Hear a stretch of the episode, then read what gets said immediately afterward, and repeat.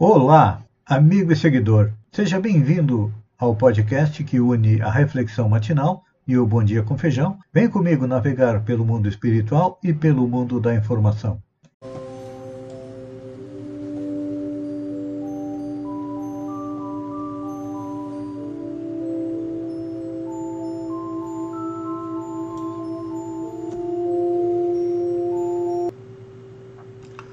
Olá, amigo e seguidor. Seja bem-vindo à nossa live diária da Reflexão Matinal, onde eu e você vamos em direção ao nosso coração para lá, como jardineiros espirituais, elevar templos às nossas virtudes, ou seja, fazer com que elas cresçam, floresçam e frutifiquem, porque são elas que nos levam à felicidade. E ao mesmo tempo, como ainda estamos a caminho da perfeição, temos que cavar masmorras aos nossos vícios e aos nossos defeitos, porque são eles a causa da nossa dor, da nossa infelicidade. Quem não gosta de uma pessoa que é humilde, modesta, uma pessoa sensata, uma pessoa afável, uma pessoa compreensiva, tolerante, uma pessoa pacífica? Pois é. Tudo isso que nós admiramos nos outros, nós precisamos é trabalhar dentro de nós para que é, sejamos iguais àqueles que são um espelho, que servem de modelo para nós. E como nós também não gostamos de pessoas que utilizam drogas, fumo, álcool, pessoas orgulhosas, vaidosas, invejosas, avarentas, pessoas que odeiam, pessoas agressivas, intolerantes. Tudo isso que nós é, vemos de errado nos outros, também temos dentro de nós, então. Este é o nosso trabalho. Procurar crescer, evoluir. Não é simples, não é um trabalho complexo, difícil. Ele inicia com a observação de nós mesmos. Pede muita renúncia, principalmente aceitação da nossa sombra, e pede vigilância. Temos que vigiar nossos pensamentos e atos para não desrespeitar as leis divinas. Então, este é um projeto de vida que nós acertamos com os bons espíritos antes da nossa encarnação. Elaboramos esse projeto. Quem será minha família? Possíveis futuros filhos? Aonde eu vou nascer? No país? E viemos com esse projeto embaixo do braço tentando construí-lo. Poucos conseguem completar o projeto. Mas sempre damos um passo, dois passos, três passos. Então é isso que nós fazemos. E depende, nos dias de hoje, em dias de pandemia, a conquista da saúde integral depende também da nossa saúde mental. Pois é. Não está tão difícil conseguir harmonia entre o organismo, o emocional e o psíquico? Pois é. Então, esta é a chave da felicidade. E passa pelo conhecimento e pela colocação em prática das leis que regem o universo, tanto físico quanto moral. As leis do moral, já andamos estudando um pouco sobre a lei de adoração, que nos faz nos ligarmos a Deus, compreendê-lo, tentar compreendê-lo, porque ainda é difícil compreender Deus. E se a gente olha para o passado, a gente percebe que pouco a pouco a humanidade vem percebendo melhor Deus. Primeiro, era o Deus dos Hebreus, um Deus vingativo e cruel. Jesus nos mostrou Deus como um pai que ama todos seus filhos, mas que eventualmente tem que é, fazer com que eles se readequem ao funcionamento do universo, então lá vem a lei de destruição. Temos também a lei do trabalho, que ainda acreditamos que temos que seguir a lei do menor esforço, mas não. Quem mais faz, quem mais produz, mais evolui. Também temos a lei de sociedade, a lei de progresso, e hoje estamos fechando a nossa análise da lei de igualdade. Pois é. Kardec questionou se perante Deus são iguais todos os homens. Sim. A resposta dos espíritos é: todos tendem para o mesmo fim, e Deus fez suas leis para todos. Dizei frequentemente: a luz do sol é para todos, e estamos enunciando algo correto. E como nós já sabemos, vimos lá na, rede de, na lei de reprodução, que o espírito encarna tanto homem quanto como mulher, dependendo da sua necessidade, por isso que nós vemos aí muitas vezes é, espíritos que parecem estar entre os dois sexos. Nós os chamamos muitas vezes de homossexuais, transexuais. São espíritos que estão mudando de sexo, então muitas vezes trazem mais fortes as características um, mais fraco as características do outro.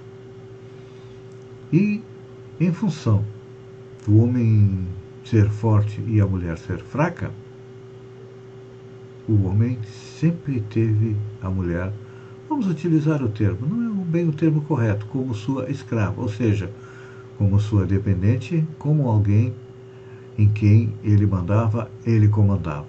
Isso durante vários milênios, Jesus demonstrou que tratava homens e mulheres de maneira igual, nos dando o exemplo da lei da igualdade que seria conhecida dois mil anos depois.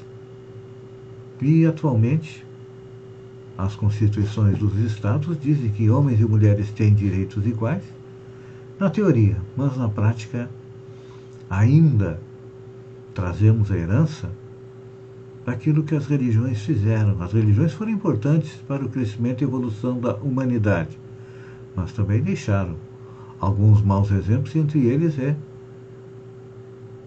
as religiões considerarem, em função de serem dominadas pelo homem, é claro, né, as mulheres como ser inferior. Haja vistas que algumas não permitem nem entrar nos templos, em outras, no máximo que pode é ser coadjuvantes nas cerimônias ritualísticas. E o Alcorão.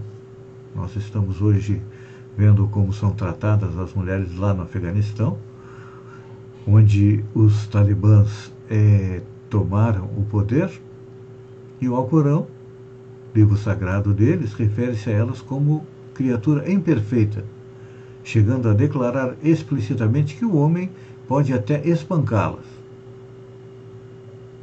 Nas igrejas cristãs, vemos algo semelhante o sacerdócio é privativo do sexo masculino. E é uma coisa interessante, né? É um contrassenso. Porque é, os cristãos exaltam a mulher na pessoa da mãe de Jesus e, por outro lado, apontam ela como agente do demônio, causa de, de perdição da humanidade, é, como Eva. Mas, pouco a pouco, as barreiras vão sendo vencidas dentro dos segmentos religiosos e as mulheres vão conquistando é, mais espaço. É, vai chegar um dia em que, completamente emancipada, a mulher venha a desfrutar dos mesmos direitos do homem? Normalmente é a pergunta que a gente se faz, não é? é. Os espíritos respondem: sim, porque não existem razões para o contrário. O que existe é o quê? é o homem se sentir é como privilegiado. Então, vamos arregaçar as mangas e tratar nossas mulheres como iguais. Muitas vezes são até superiores a nós. Vamos analisar a resistência à dor de um homem e da mulher. A mulher dá de 10 a 0, não é? Então, vamos respeitá-las, vamos amá-las e tratá-las como iguais a nós. Pense nisso, amigo e seguidor, enquanto eu agradeço a você por ter estado conosco durante esses minutos. Hoje estamos iniciando o mês de setembro, da primavera, até o sol já aparece de uma maneira diferente. Um beijo no coração e até amanhã.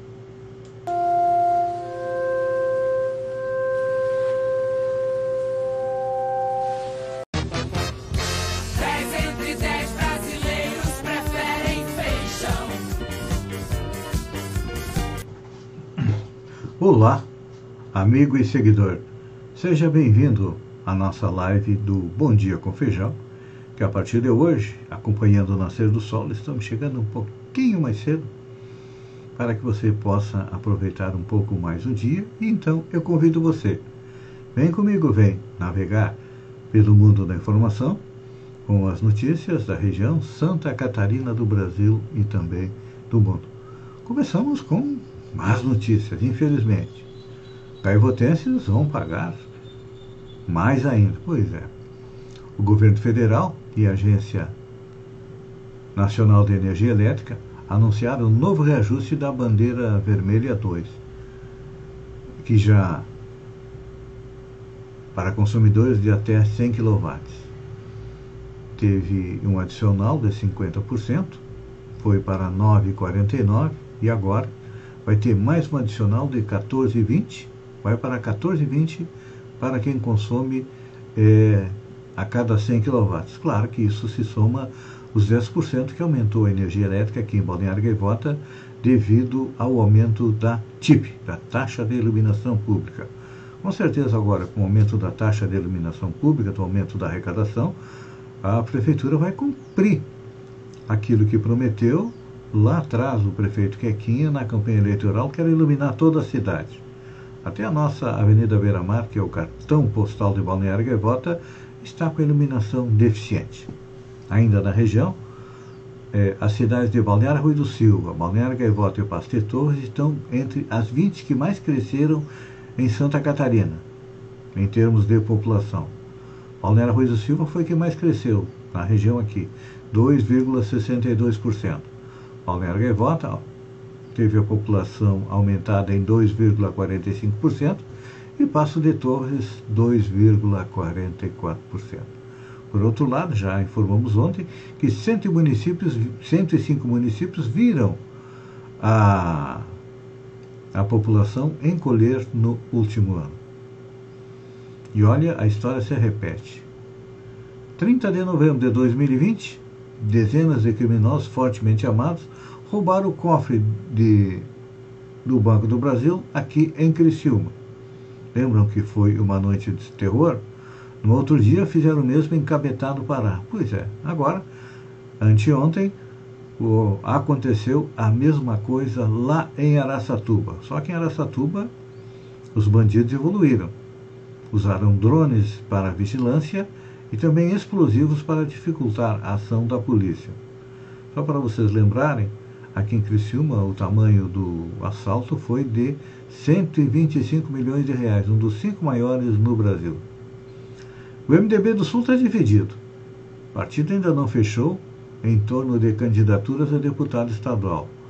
Alguns afirmam que seria melhor apoiar o candidato da região do Vale do Araranguá, o Tiago Zilli. Outros que na eleição passada apoiaram Volney Weber, pretendem manter o apoio. Olha, na minha humilde opinião, eu sempre preferi o voto regional. Porque nós temos aí o deputado mais próximo, podemos cobrar. Volney Weber é da reunião da região de Criciúma, lá da Murel, tá? da ANREC. É claro que a gente sabe Cada deputado sempre prioriza sua base na hora de distribuir as emendas. E para as outras cidades ficam as migalhas, mas tem gente que acaba eh, se conformando em receber migalhas e não tem uma visão de futuro melhor. Sem doses contra a Covid suficientes, maioria das cidades adia a vacinação de adolescentes.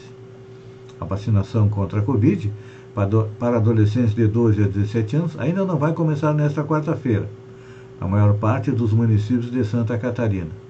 A Diretoria de Vigilância Epidemiológica, a DIV, do Estado, informou que não chegaram vacinas suficientes e a dose de reforço de idosos também foi adiada.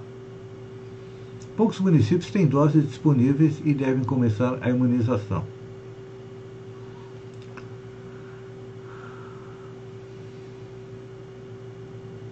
casos da Delta saltaram de 6 para 86% no Rio de Janeiro em dois meses, aponta estudo. A variante Delta domina com 86% dos casos analisados no Rio de Janeiro, segundo estudo da rede Corona Ômica. Na comparação com dois meses anterior, os casos da Delta representavam apenas 6% e em julho subiram para 48%. As análises realizadas pela equipe de pesquisadora da pesquisadora Ana Tereza Vasconcelos, do Laboratório Nacional de Computação Científica do Ministério da Ciência, Tecnologia e Inovação.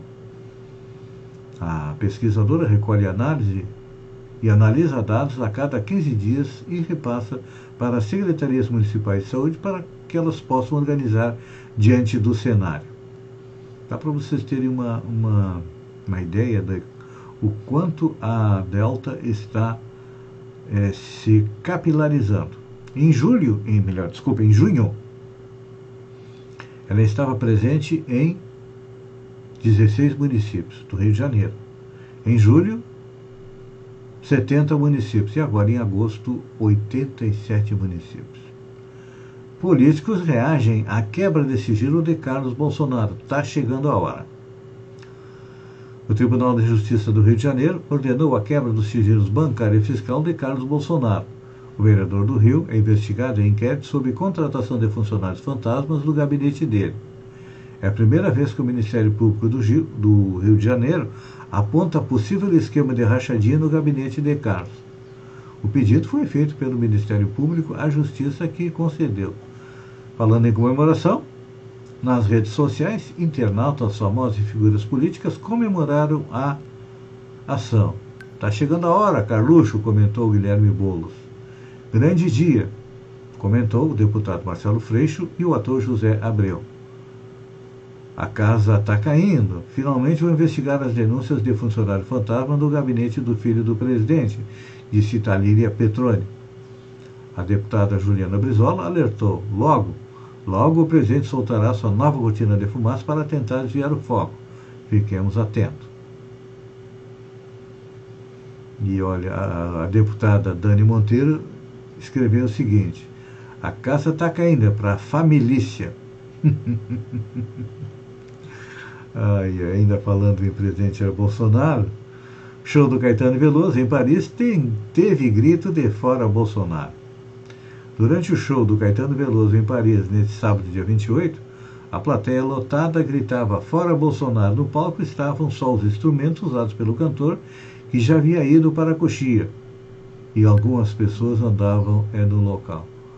O vídeo com as palavras de ordem contra o presidente brasileiro foi publicado no stories do Instagram oficial do músico, acompanhado de outros registros do show parisiense que mostrava o público cantando A Luz de Tieta a capela, por exemplo. Olha só. Aí, falando em artistas, Porta dos Fundos fará especial de Natal animado para Paramount+. A trupe de humoristas Porta dos Fundos vai manter a tradição natalina com mais um especial de final de ano. O lançamento acontece no serviço de streaming Paramount e pela primeira vez será uma animação. Segundo adiantou a revista americana Variety, os humoristas vão contar a história nunca antes revelada da adolescência de Jesus, que enfrenta problemas no ensino médio ao lado do seu melhor amigo Lázaro. Segundo a Variety, a declarações do Porta dos Fundos é: nós sempre quisemos fazer um filme de animação. A pandemia, a pandemia tornou esse desejo uma necessidade. Desenhar não transmite vírus, é, comentou Fábio Porchat. Vamos esperar. Sempre causam polêmica os especiais de Natal é, do Porta dos Fundos. Amigo e seguidor, eu agradeço a você por ter estado comigo durante esses minutos. Fiquem com Deus e até amanhã, um pouquinho antes das sete horas, com mais um Bom Dia com Feijão. Um beijo no coração e até lá então.